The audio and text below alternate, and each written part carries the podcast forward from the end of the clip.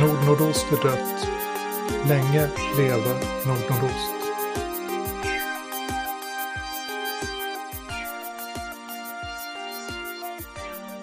Jag heter Wilhelm och det här är det trettionde avsnittet av Nordnordost Podcast.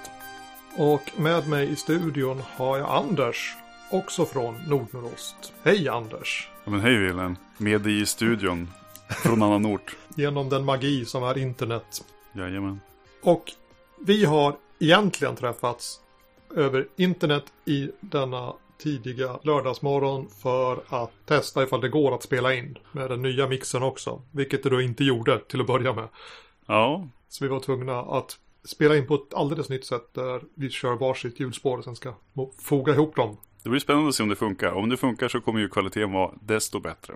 Ja, fantastiskt. Det ser otroligt proffsigt ut med uh, stora mikrofoner och grejer här. Ja, hörlurar och... Ja, du, du också puffskydd va? Ja. Ja, visst. Oj, oj, oj. Jag, jag öppnar min förpackning nu för det här. Så att... Men när vi ändå är igång och har varandra på tråden så kanske vi kan göra ett litet, litet, litet podcastavsnitt också. Ja, det var ju tanken. Jag tänkte ju så här, eftersom det var ett tag sedan, eh, sedan sist. Fem år sådär. Fem år sådär. Så kan det vara en idé att liksom stämma av. Vad, vad, vad, är, det, vad är det vi liksom är entusiastiska för just nu? För, eh, för fem år sedan, då var vi ganska djupt, fortfarande djupt inne i eh, träsket och spela egna hippiespel och sådär. En del andras grejer. Eh, som Cinema var fortfarande en grej, till exempel.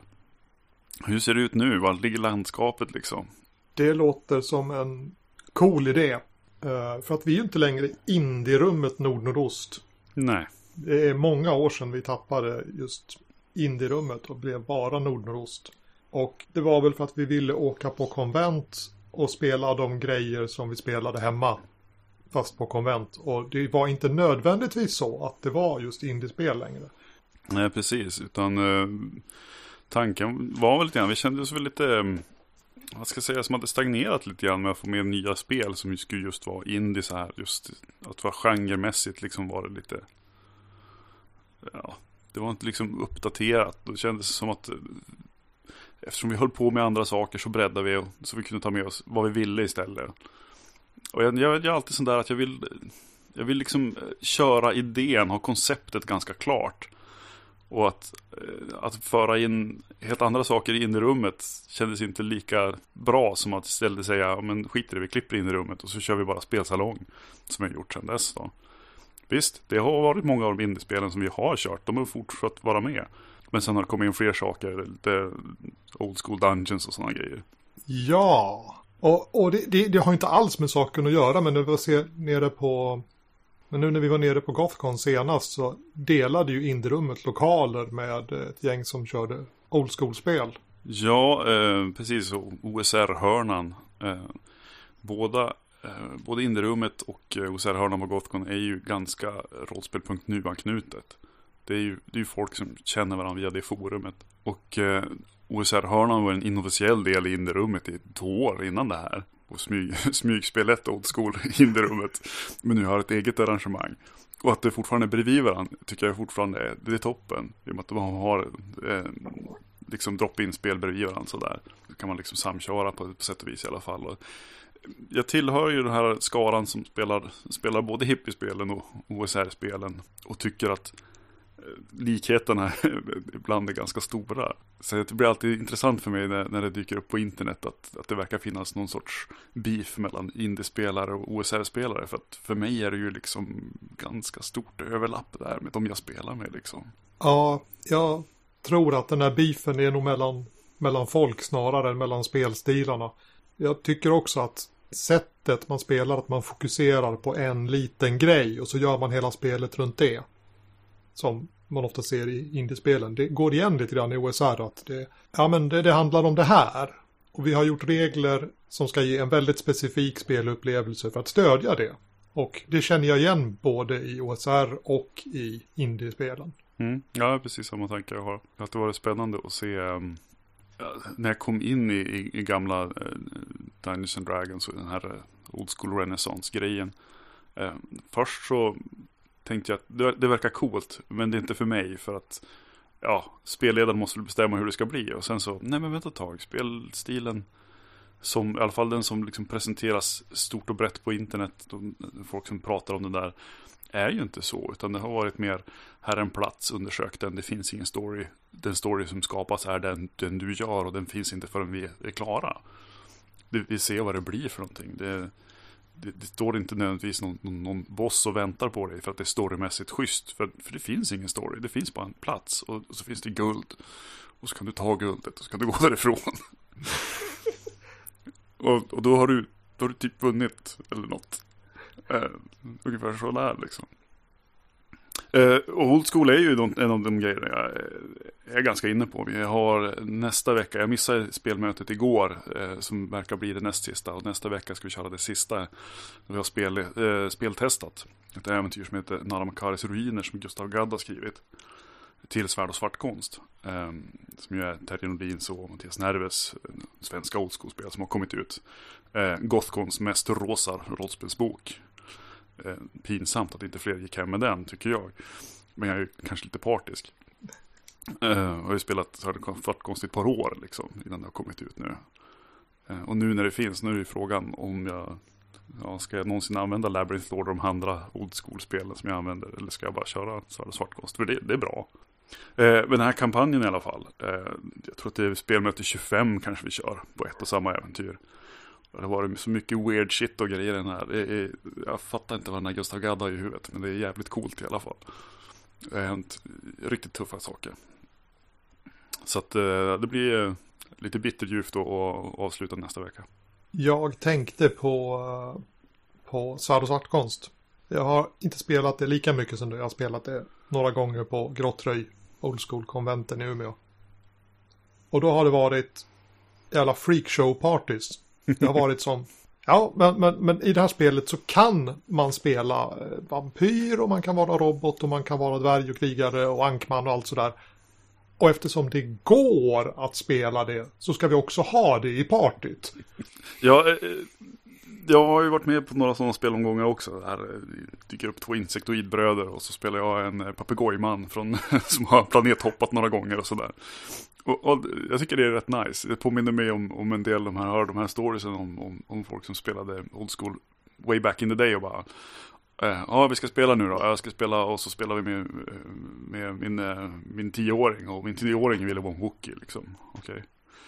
Ja, om då passar min kompis på att spela en samuraj och så en en samuraj och en dvärg går ner i en grotta tillsammans liksom. Och jag tycker det är någonting fantastiskt i det. Eh, att det får vara eh, alltså, alltså att det inte hänger ihop. Nu säger jag som jag sa förut, jag älskar när allting hänger ihop. Men det här Gonzo liksom, tycker jag blir en egen grej. Och när den får, den får vara liksom eh, sin... Men, då ska jag säga, just Norra Makari som jag har spelat. Den har då utspelat sig i någon sorts sudo 1500-tal. Eh, de flesta av oss har varit europeer. Vi har åkt till liksom nya världen som inte riktigt är Sydamerika, men ganska Sydamerika. Och alla har spelat, eh, alla utom en har spelat människor. Eh, eh Amazon tror jag, det kanske är ett eget folkslag också som finns där utlagt eh, som på, på, bloggen eller något sånt där. Eh, och sen mot slutet så, så, så gav spelaren efter och så fick en rulla en mutant som blev jättekonstig. Och hade vi inte haft den mutanten då hade vårt, vårt kampanj varit fullkomligt annorlunda. Bara för att den kom med det där enda, just det där spelpasset som i slutet av spelpasset behövdes, en förmåga som mutanten hade för att, för att rädda en annan eh, medlem. Uh, jag ska inte gå in på vad som har hänt riktigt för det, det, det är lite småspoiligt. Men eh, det, det gav en helt annan riktning på det. Och eftersom en annan, en annan eh, deltagare spelade en rollperson som har varit med på Grotteröj hade vi också tillgång till en del magiska föremål. En flygande matta till exempel, som också har fullkomligt förändrat hur, hur det här spelet har gått. Så jag vet inte hur det ska gå ifall man, ifall man spelar rollpersoner som inte har några grejer. I så fall kan det vara jäkligt svårt. Flygande matta är jäkligt bra om man, om man då kommer som, som eh, eh level 1 och level 2 och ska försöka Eh, ge sig på eh, mäktiga motståndare. Liksom. Det är det som är grejen. Eh, plockar man upp svärd och svartkonst där så, så bör man ju tänka efter. Det, det tycker jag om i, i old school-tänket också. Sådär, att, eh, när du plockar fram reglerna så är det din verktygslåda. Svärd och svartkonst är verkligen skrivet som en verktygslåda. Du måste skapa din kampanj. Du måste bestämma vilka saker ska vara med. Ska det vara okej okay att spela eh, robot och insektoid Eh, och uråldrig, vill säga alver eller någonting liknande. Och, och, människor finns inte, ja men det är okej att bestämma det också liksom. Eller säga, vi spelar bara människor för jag vill att det här ska vara typ pseudohistoriskt sådär lite grann. Och sen kommer det demoner och shit eller något. Eh, men man måste liksom välja lite grann. Eh, man kan ju förstås, det är klart man kan köra kitchen sink, alltihopa samtidigt. Passar ju bättre på grottröj kanske, än i kampanj. Beroende på, beror på vad man vill ha. Så, men, men det är definitivt så att man måste, man måste tweaka in och säga så här ska det vara. Eh, jag tror starkt på det där att, att tweaka. Jag är lite känslig för att blanda genrer hur som helst. Två, två genrer är okej att blanda, men bortom det så blir det jobbigt. Och som du säger, när vi spelar på, på Grottröj så, så kommer folk och de har sina förberedda rollpersoner som är gjorda för olika kampanjer eller olika situationer och de här personerna sammanstrålar för lite glatt grottröjande. Allt, allt som oftast äventyr, så jag vet att det går en del grejer som är något mer nischade, men, men de grejerna som jag har spelat har verkligen varit eller en av de stora styrkorna med svart och svartkonst tycker jag är att det är just den här verktygslådan. Och en av de stora nackdelarna med Svart och svartkonst är att för att jag riktigt ska klicka med det så måste någon göra jobbet att välja verktyg ur den innan man börjar bygga äventyren liksom. Och det är ju oftast tillrättalagt i de andra spelen ja, vi brukar spela. Ja, Zombies Inema, det är som förberett. Ja, men ni spelar vanliga människor. Alla skurkarna är zombisar och, och här är reglerna för det liksom eller vad, vad som helst annat, men i svärd och svartkonst så får man. Och här är alla möjliga tänkbara varianter av, av fantasy. Ja, inte riktigt, men, men, men, men väldigt ett stort spektra av möjliga fantasyvärldar. Som, som vi hjälper dig att spela. Det är bara att välja ut de sidorna du behöver. Men om man inte väljer det så blir det lite överväldigande. Jag har lite svårt att hänga med i storyn riktigt på, på ett känslomässigt plan när det blir så här väldigt gonzo spelpartyn och historien så uppenbart inte hör samman med de figurerna som är i den. Nu senast så spelade jag ett äventyr som, ut, som klart och tydligt utspelade sig under renässansen. Och, och, och, det var eh, en läskig trollkar och sådär. Ja, men det var liksom lite mörkt, renässansaktigt med en trollkarl. Liksom. Och jag spelade en insektoid. För det, för det är min grottröjrollperson som jag har haft sedan jag först åkte på grottröj. Den har överlevt alla gånger hittills då. Ja, och så var det någon papegoja och det var ja, en robot och ja, det var som figurerna såg ut som de var påmålade på en, på en renässanstavla liksom av en serietecknare. Och agerar, interagerade med världen på, på det sättet. Och det var jag tror att det hade varit en annan upplevelse att alla var, ja vi gör nya gubbar. Och alla är de här, den här mörka renässanseran personer. Och de tar sig an den här läskiga situationen med trollkaren.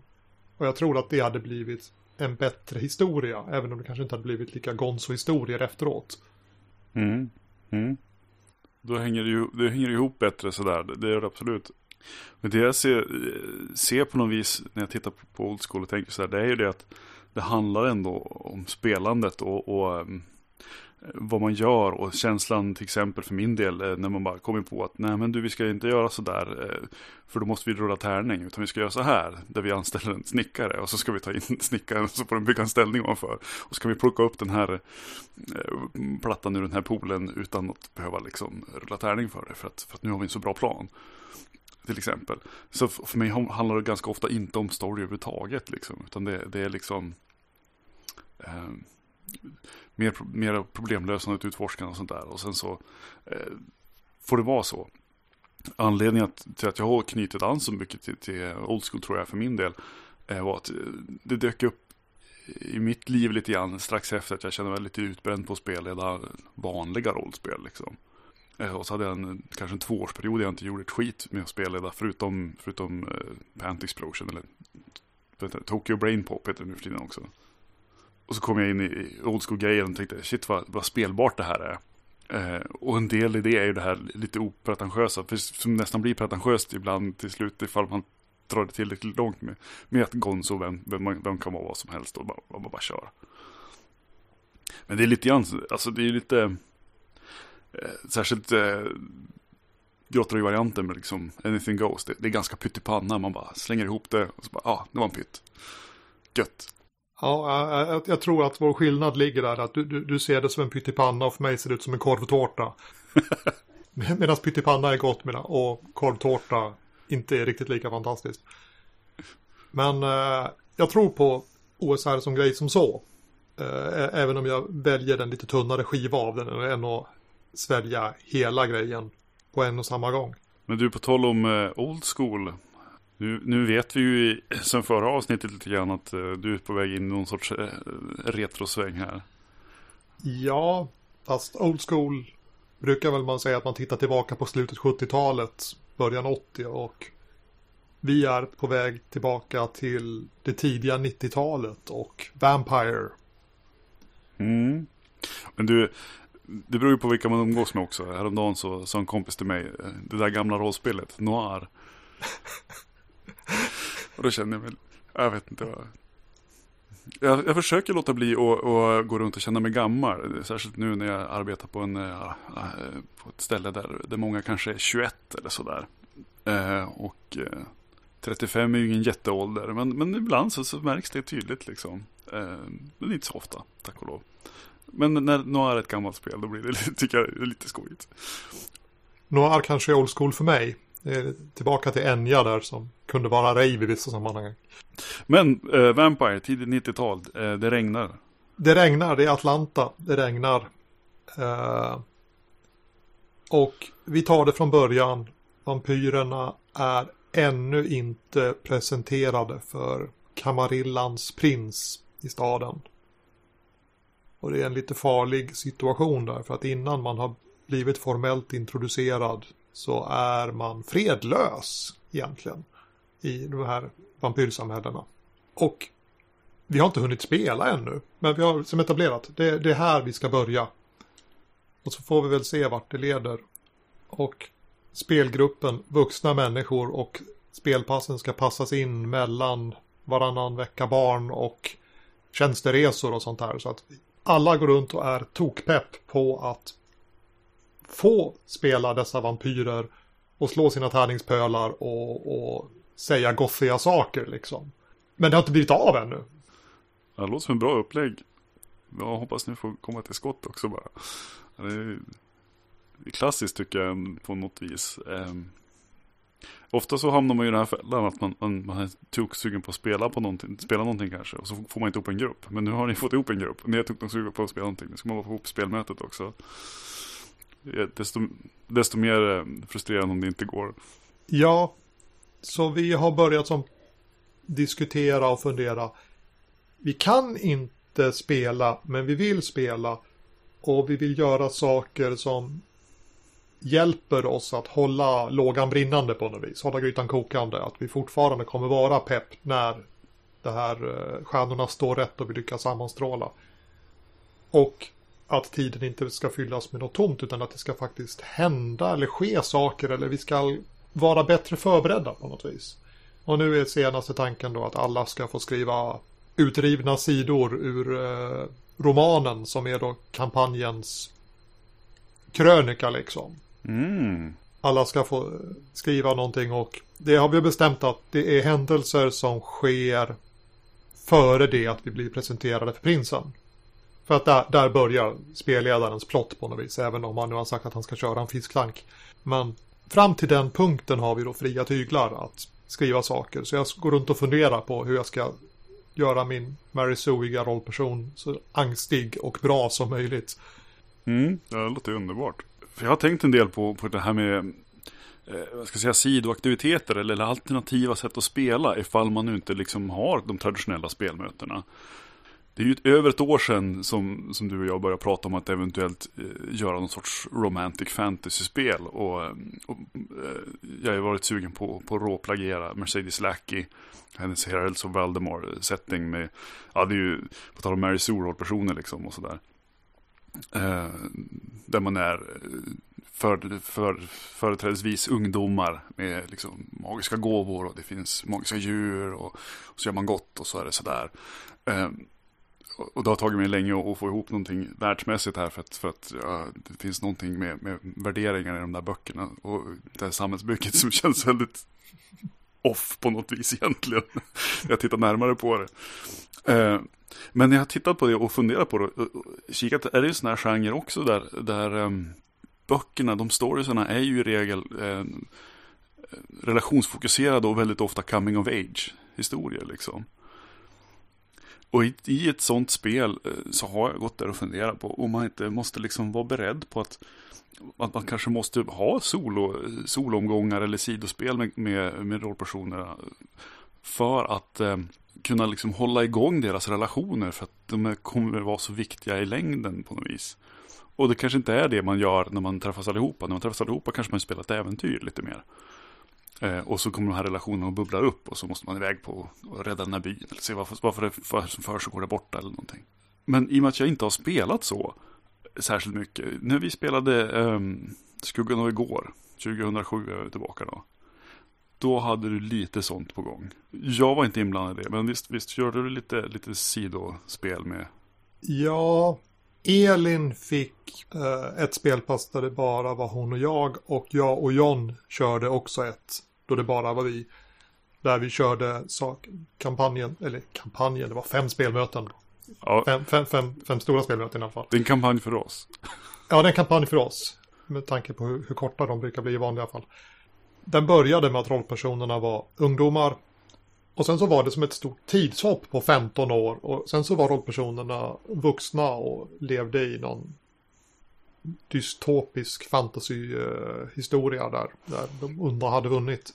Och för att fylla de där 15 åren, så de spelare som hade tid och möjlighet att, att komma förbi en timme på, på fika, de gjorde det och så körde vi ett litet, sido, ett litet sidospår där de fick se vad som hände under det här, under det här glappet mellan de stora spelmötena.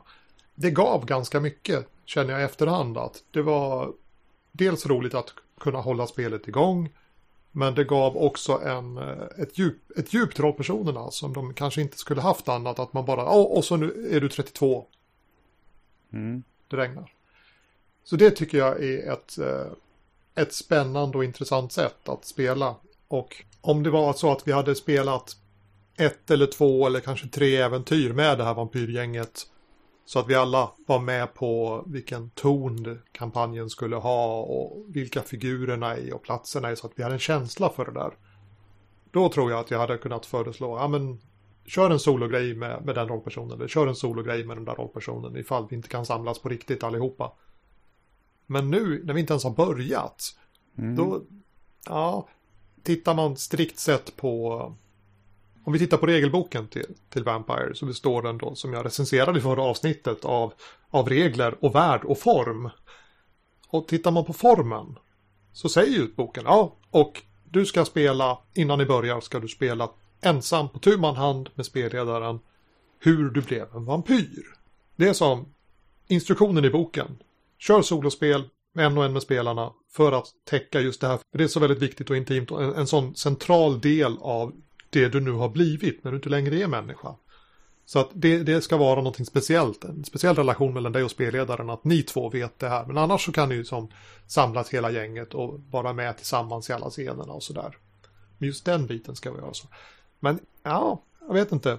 Jag har erfarenhet av vampyrgrupper med vampyrer som egentligen inte passar ihop.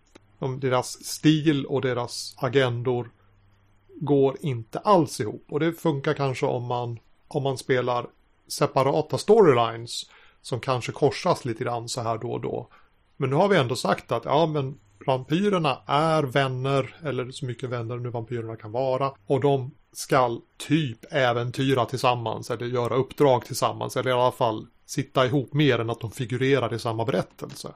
Och då känns det liksom inte bra att rollpersonerna får en chans att dra iväg allt för långt från det som vi har sagt gemensamt ensamma med spelledaren utan då vill jag nog hellre att vi faktiskt kör de här första spelmötena tillsammans i stora gruppen och sen sticker iväg på de här stickspåren. Och därför spelar jag inte Vampire just nu då eftersom det kommer en tjänsteresa på vägen och sen så, ja, spelstarten är framflyttad två veckor. Jag känner eh, spontant att det kommer tillbaka det här hela tiden, liksom det här rollspelens eh, klassiska gruppfokus. Liksom hur det sliter mot, mot liksom eh, genrekonventionerna och vad, vad stories ofta kräver av, av att figurerna liksom är fria från varandra på något vis. Även ifall de har relationer. För att det här, den här partystrukturen liksom, den, den, den, ställer ju krav som du säger. Alltså det, de måste passa ihop på något vis. Annars blir det väldigt konstigt. Och jag tänker just Vampire är ett sånt där spel. Eh, och hela vampyrgenren så lite grann. Där, där jag också skulle känna mig ganska kräsen på att det här faktiskt funkar. För att det är inte. Men det, är inte, det jag tycker är helt okej okay i ett Gonzo-party i svart och svart konst. Det är inte riktigt samma sak i, i Vampire. Utan där skulle jag vara riktigt, riktigt petig.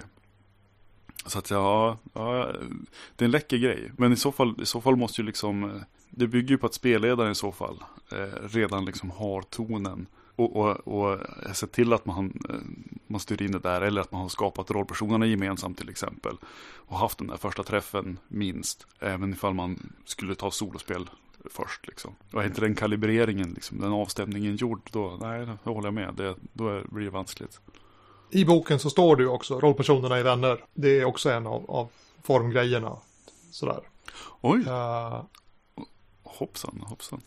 Undrar hur många som har läst det? Alltså när vi, eller om jag tittar på mig själv, jag ska väl inte generalisera till hela rollspelsvärlden, men under 80-talet och 90-talet när jag spelade rollspel, då var jag väldigt bra på att läsa in spelböcker. Man börjar med att kolla vapenlistorna. Och så ser man vilket vapen som är det bästa och sen så kollar man hur man gör gubben för att opta på det vapnet. Och sen kollar man vilka specialförmågor som då kan ge en, en edge i strid. Och det är ju ett väldigt rationellt sätt att läsa in spelböcker. Det går väldigt fort att lära sig rollspel om man, om man har det perspektivet. uh, ja, fantastiskt. Men det är nu då när jag har varit inne i indiesvängen och, och där spelen skrivs. Det är väldigt få ord, få sidor, men vartenda ord på de här sidorna är viktigt för att spelmakaren vill oftast inte bara säga ja, så här spelar man äventyr, utan jag har den här upplevelsen som jag har paketerat i form av ett spel. Och jag vill att ni följer precis den här formen som jag beskriver, för då kommer ni att få den här coola saken som jag så gärna vill visa för er. Så att nu har jag gått tillbaka till, när jag läser mina spel nu så är det inte vapenlistan som jag läser först utan det är spelledarkapitlet för att där står det hur i hela friden tänkte de egentligen att det här skulle spelas och då fick jag ganska många aha-upplevelser om du säger när jag läste Vampire på riktigt då. Som till exempel rollpersonerna är vänner. Ja, det är, jag skulle säga att det bryter av väldigt mycket mot, mot min generella bild av hur Vampire har spelats och spelas eh, sådär. Jag har en, jag har en god vän till mig som jag upplever har eh, har ja, i någon mån liksom farit illa i rollspelssammanhang för att de har haft en liksom, dysfunktionell eh, Vampire-grupp, eller Vampire-spelare i alla fall, som sen spelar hög-level DND istället. Med favorisering och PVP och alltihopa liksom. Och det håller inte ihop särskilt bra. Det blir väldigt konstigt.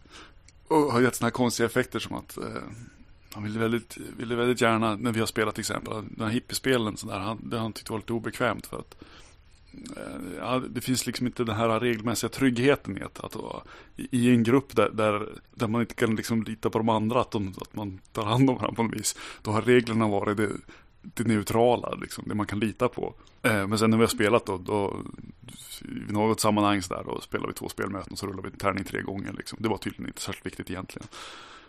Men, men, det var liksom den här tilliten att det var bara liksom reglerna som gick att lita på på något vis. Det, det är min amatörpsykologanalys av det hela i alla fall. Och just det här backstabbing och, och sånt där. Det är ju liksom den klassiska stereotypen kring Vampire ofta.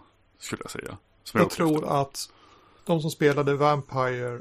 Det var ju som en stor live-grej också. Man skulle spela levande vampyrer. Eller levande vampyrer. Eh, man skulle spela som levande rollspel Vampire. Och där tror jag att det var mer av den här backstabbing-grejen. För att då kunde man ju vara 50 personer. Och att ha ett äventyrarparty på 50 personer som går runt liksom. Det, det blir, det är en lite annan grej. Det är, det är ohållbart. Skulle jag väl kanske säga. Ja. Om du inte har 50 pers till som kan, kan vara B-styrka. Det finns en fantastisk podcast.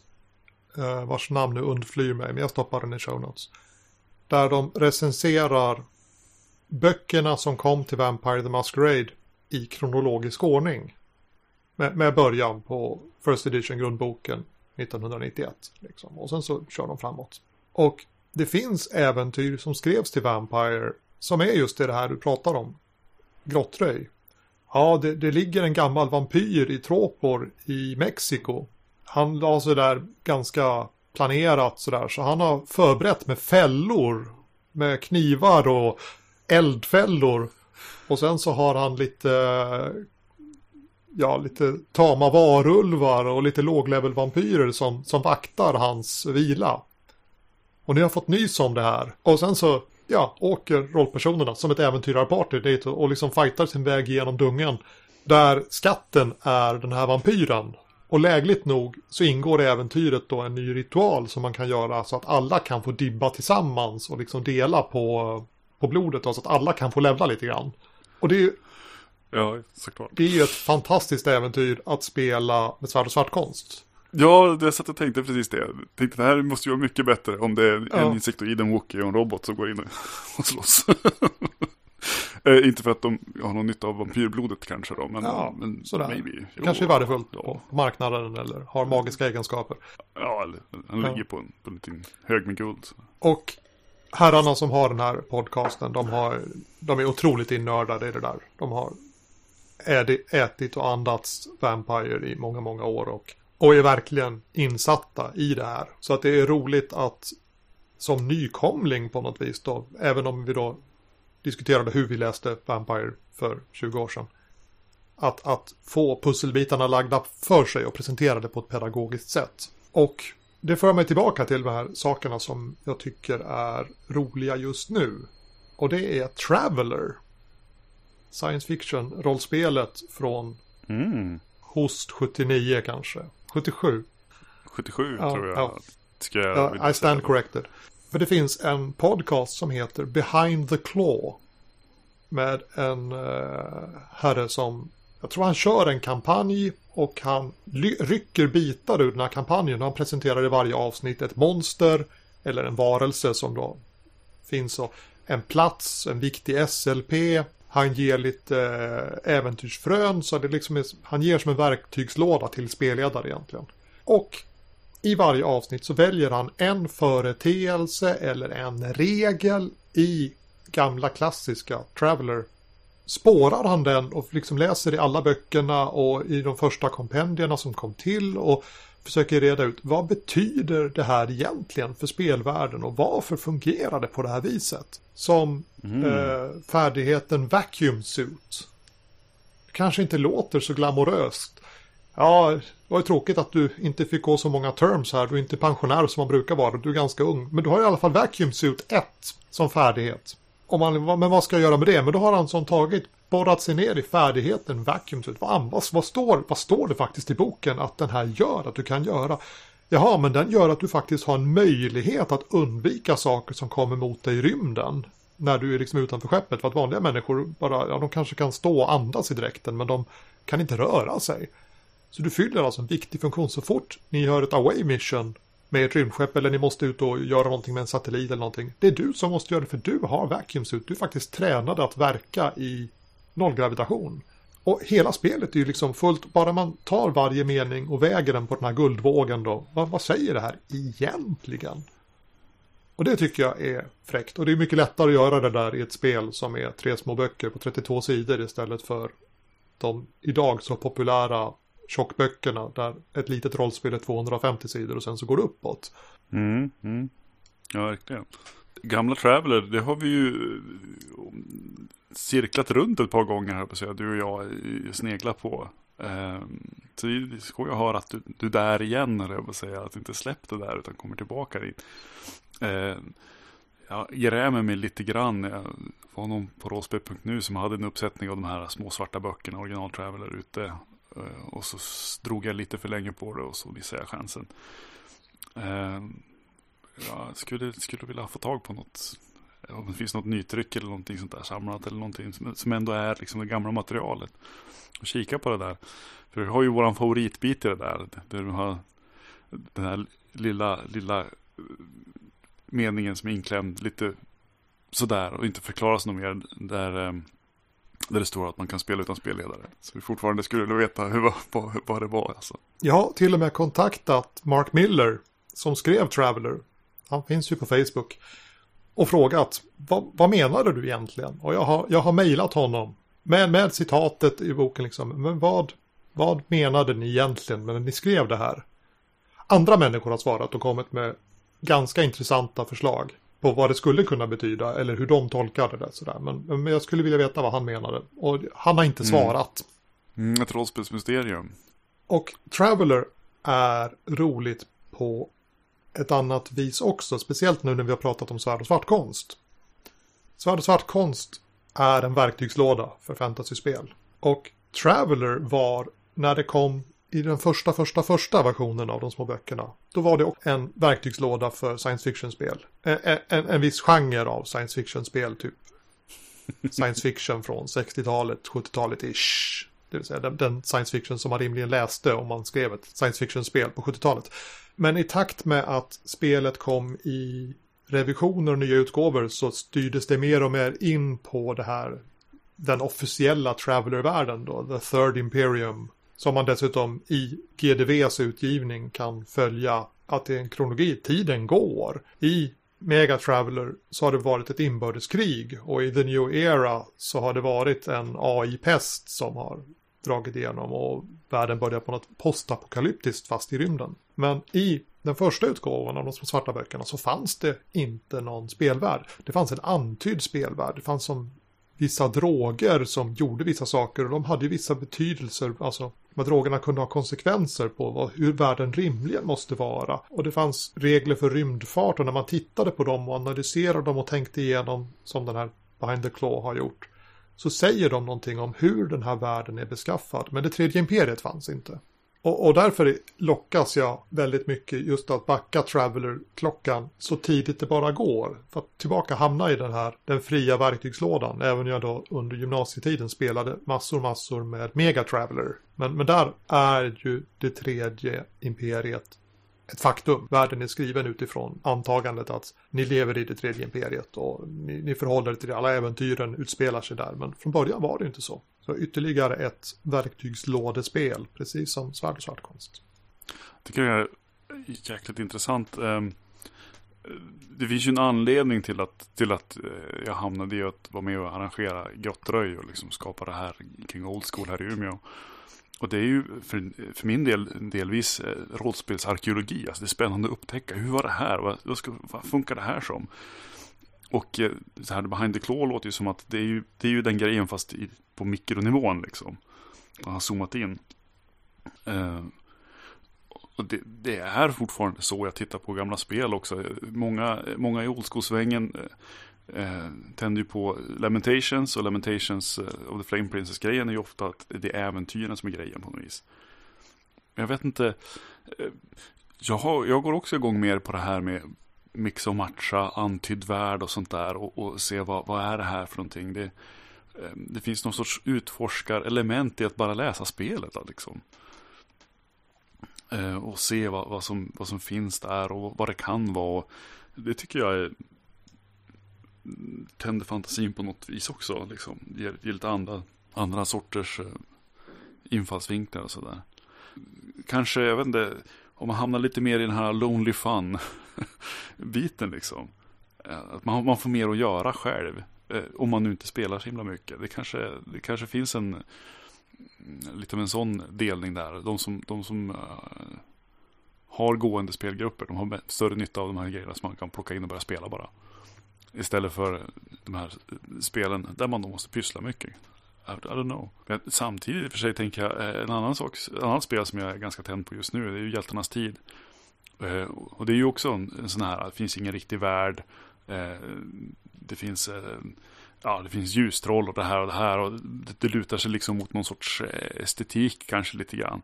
Och, och annars väldigt mycket av ett, det är ett äventyrsspel rakt upp och ner. Också extremt spelbart. Och eftersom det inte finns någon färdig värld eh, och den inte, som sagt inte är så starkt antydd heller så är det bara att stoppa in liksom vad skit som helst. Så man behöver ju inte göra, göra det här jättejobbet i alla, alla de här spelen nödvändigtvis. för att liksom kalibrera jättemycket. Det går ganska ofta och bara man, bara man sätter en lilla begränsning i början på ungefär vad man kanske ska vara för någonting, vilka, vilka typer man ska ha i partyt. Så går det ganska bra att bara köra igång och ösa på med några äventyr också. Eh, Hjältarnas tid är ju Krille Sundelins eh, spel. Eh, små syskon till Järn skulle man väl kunna säga. Järn som var det här eh, klanspelet. Eh, och där Järn är både tyngre på implicerad setting, även fall, även fall eh, spelgruppen själv ska skapa klanen liksom. Men samtidigt också ännu mer av en verktygslåda, skulle jag påstå, än vad Hjältarnas tid är. Utan Hjältarnas tid är ju liksom ungefär som gamla Drakar och Demoner. Man bara, här har du ett äventyrsspel. Äventyra. Do it. Det finns någonting, jag vet inte, jag, jag tycker det känns, jag hittar någonting förlösande i det där. Det, det, det är gött. Eh, det funkar jäkligt bra. Äntligen har eh, Krille dummat ner ett spel tillräckligt mycket för att jag ska kunna spela det. Annars har jag så fiffiga spel så att jag inte pallar. Men nu, nu, nu är det nere på min nivå. När han plockar bort eh, taktikgrejerna från, från järn och bara, nu, här, det är din tur. Rulla, rulla initiativ, slå dem på käften. Yes, det här kan jag. För det tycker jag är lite spännande. Det, det vi sitter och snackar om nu, alla spel vi har tagit upp. Det är ju inte indiespel vi tänder på just nu. Eh, för det vet jag, det har ju vi pratat om förut du och jag eh, i vissa sammanhang att, eh, att i indiesvängen kan uppleva någon sorts, någon sorts eh, frustration och, och tomhet efter att Apocalypse World kom och indiesvängen till stor del domineras av hack. Eh, och de här spelen som, som kommer som är nya och små, de kommer liksom inte i de, den bubbla där vi har varit. Utan de ligger nästan lite utanför. Eh, tänker lite grann, eh, om vi hade tittat igenom alla spel som var med i Epimas nu i slutet 2016 där måste det ju finnas någonting nytt och häftigt. Men, men det kanske inte kommer ur en bubbla som vi är i. Så därför har det liksom inte pingat på radarn riktigt. Vad tror du om det? Låter det rimligt? Vad har du för uppfattning? Jag hoppas att det är så. Att det finns ascoola grejer där ute som vi bara har missat för att vi rör oss i fel kretsar. Eh, jag vet inte riktigt hur jag ska hitta dem. För om man går på Story Games och kolla diskussionen där. Och det var ju tidigare vattenhålet för att kolla vad är coolt på indiesfären. Så handlar trådarna, ja i 30% av fallen av storygamers som har börjat spela OSR. Och de, ja. ja. jag tror att de tre översta av de fem som ligger nu då, just, just i detta ögonblick handlar om OSR egentligen.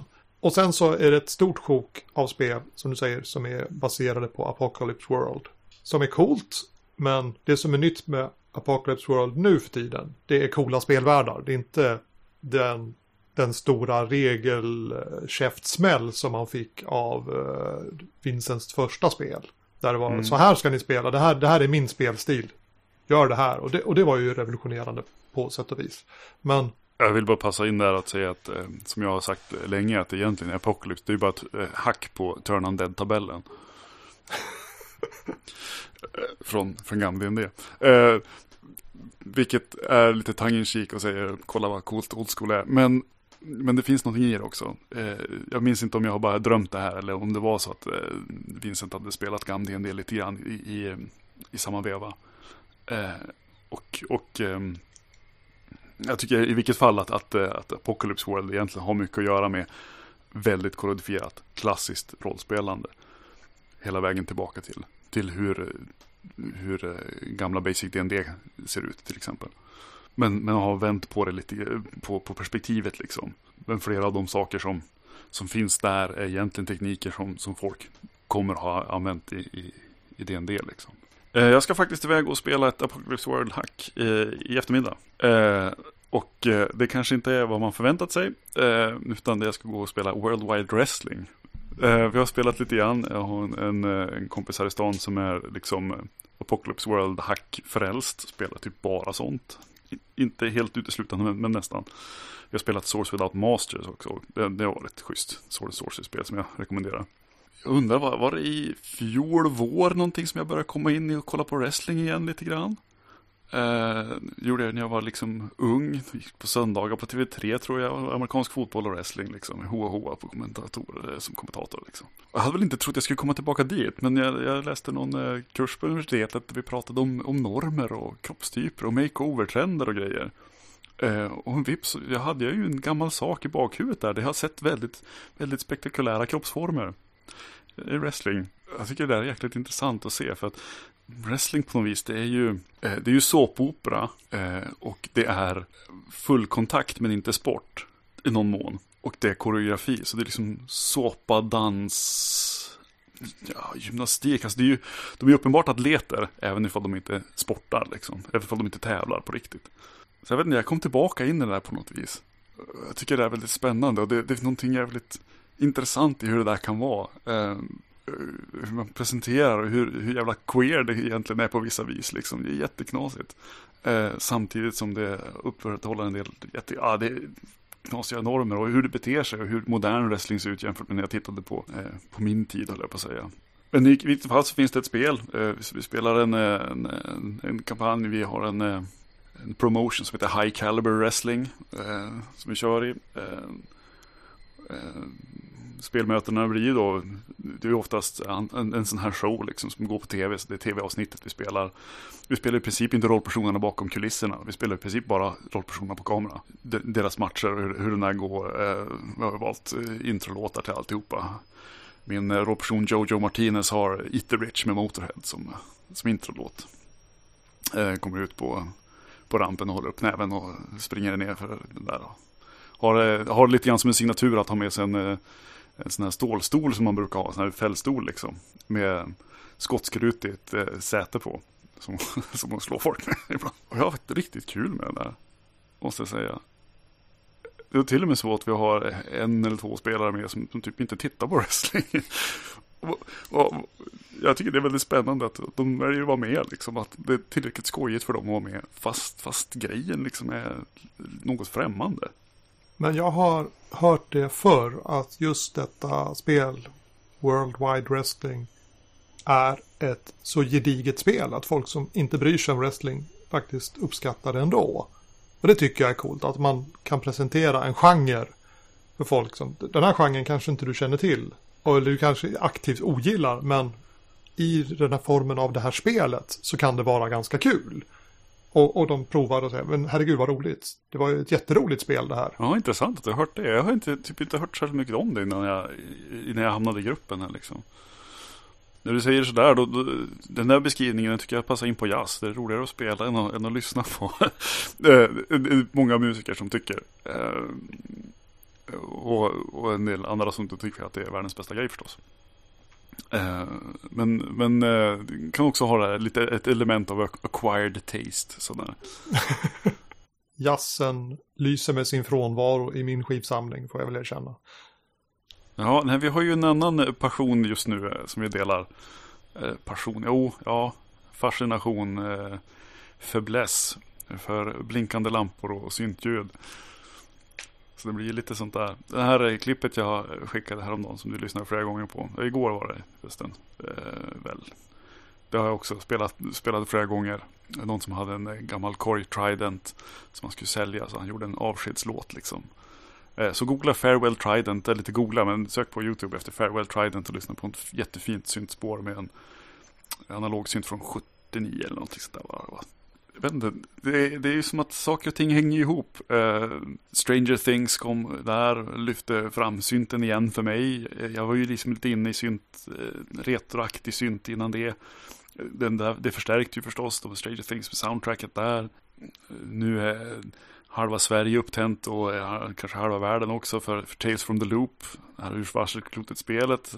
Plötsligt så, kolla här, blinkande lampor och syntljud eh, som låter lite 80 eller 70-tal. Ja, det, gå in och in igen. Så jag, man kommer aldrig ifrån det där. Men egentligen sitter man bara fast i ett enda stort sån här med med hjul där någon annan har bestämt vad man ska vara intresserad av. Eh, något annat som passar bra med synt förresten och som faktiskt kommer med sitt eget soundtrack. Eh, det är en Kickstarter som jag fick levererad alldeles nyligt. Eh, The Future is Now, en, en artbook liksom med någon sorts cyberpunk-framtid. Eh, av Jossan Gonzales. Vill man kolla in det här mer så kan man gå på robocity16.com. Där man också kan beställa de här böckerna. Och vill man se någonting jäkligt, eh, ha någonting med jäkligt mycket små detaljer och pill och liksom lite fränt. Eh, då ska man verkligen kolla in den där. Jag tycker det är så jäkla nice. det är mycket rosa, det är mycket lila. Eh, först när jag tittade på, på de här bilderna och den stilen så tänkte jag att fan vad snyggt. Eh, och att man kan göra så mycket med så enkelt. Ja, sen tittade jag på någon, någon liten videosnutt där han höll på att jobba med färgerna. Och bara, nej, det, det, är inte bara liksom tre, fyra färger som jag tycker det ser ut som. Det är jättemycket nyanser i det här egentligen. Det ser enkelt ut. Det, det är mycket mer arbetat än så. Eh, skitsnygga grejer. Eh, det rekommenderar jag verkligen att kolla in lite grann. Eh, och det där skulle jag nog vara all over ifall, ifall det var så att eh, eh Mikael Krank Bergströms rotsystem inte var någon sorts minimalistiskt eh, mysteriespel egentligen. Eh, för att jag och mysteriespel, vi, vi går ihop ungefär som tårta och ansjovis. Då hade jag varit all over that. Because, för att där finns liksom den eh, fetaste cyberpunkregeln Och det är att man kan ha krom. Och krom det är cybernetik som inte gör någonting. Så det är bara att skriva upp på pappret. Och det är typ det bästa som finns. Det så ska det vara. Du ska inte behöva betala eh, fem poäng för att ha, ha en cybernetisk hand som inte är bättre än din vanliga hand. Liksom. Så gör man inte spel. Hör ni det? Du, bra. Då är vi överens om det. Det låter som en cool grej. Och cyberpunk är en cool grej. Och jag hoppas att i kölvattnet på den här 80-talsvågen som sköljer över oss ska komma någon som säger MUTANT 2089. Det var kronan på äventyrsspels utgivning. Det borde få en ny utgåva. För det hade varit coolt och jag hade stått först i kö att få backa den. Oj, ja, ja, spännande. Jo, men det vet jag ju sen förut. Vi pratade om det där att, att eh, 2089 och Cyberpunk Berlin och snutar är liksom har varit en av din eh, go-to-grejer liksom. Ja, absolut. Uh, och, och, det är inte att jag som raljerar på, på showen. Om, man titt, om jag tittar på äventyrsspelsutgivning. Så det som jag själv har haft roligast med. Det är MUTANT 2089, tätt följt av Sagan om ringen-rollspelet. Men just denna MUTANT-framtid som målades upp där resonerar oerhört starkt med mig. På ett helt annat sätt än den lite glättigare Cyberpunk 2020 som är det, det stora spelet på den amerikanska marknaden, eller var i alla fall under perioden. Enda cyberpunk-spelet jag egentligen har spelat lite mer det är ju det är Shadowrun och helt plötsligt är vi inne i en helt annan typ av grej alltså. Eh, I och med att, ja, cyberpunk och så har magin vaknat. Det blir ju, det är ganska annorlunda än om det är krom och, och mohawks liksom. Så jag har inte spelat särskilt mycket eh, ren cyberpunk. Och jag, jag, tror att jag skulle kunna uppskatta det och komma tillbaka lite på något vis. Ehm, det blir alltid lite speciellt med, med genrer som, som tiden på sätt och vis har gått ifrån. Men samtidigt så, tänker jag också ibland, eh, som det är just nu, så blir jag påmind om det ibland. Eh, jag rullade upp en, en rollperson i Neotech 1 en gång i urtiden. Vi skulle spela ett, eh, ett äventyr. De här skrivna äventyren som har ett väldigt skriptat, väldigt skriptad början. Eh, då vi bara, oh shit, vi misslyckades med det där. Oj shit, hur ska vi klara oss nu? som, som tydligen en färdiginskriven grej i äventyret. Eh, vilket eh, min kusin, spelledaren, spel, spelade uppe i, ja, i de här trakterna. För jag bodde inte här, häromkring då. Eh, inte fattade utan de startade om äventyret flera gånger.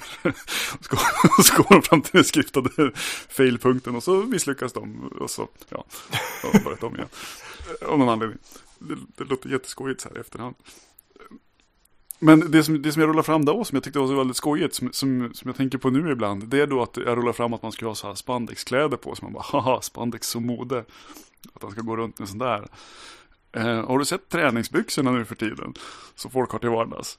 Ja, jag har gjort samma observation att det är neotech på universitetscampuset där. Lovar, det är säkert hälften av studenterna som rusar där fram och tillbaka som går klädda i spandex. Eller motsvarande stretchmaterial. Ja. Framtiden är här. Det, det är ju så. Vi, vi lever i den framtiden på något vis. Eh, jag tycker det är intressant och jag kan inte liksom stå här och det, då tonåriga jag bara vad fult, det skulle jag ju aldrig ha. Ja, nu så här, spåra fram till nu så kan jag ju liksom inte stå och säga så här för det, det känns inte riktigt rimligt. Men det känns, det känns intressant att se att någonting jag skrattade åt då är, är, är, är helt normalt nu. Det lilla korta avsnittet för att testa mikrofonerna tickar på en timme och tio minuter i min inspelningsfil här. Mm, samma här. Det blir väl lite mindre när vi har redigerat ner det. Men det kanske börjar bli dags att runda av för den här gången. Ja, jag tycker det. Det låter ganska lagom. Så, vi inte, så inte jag börjar prata om vad jag tycker om äventyrsspel. För då, då, då är vi inne på ett annat ämne än, än saker vi peppat på.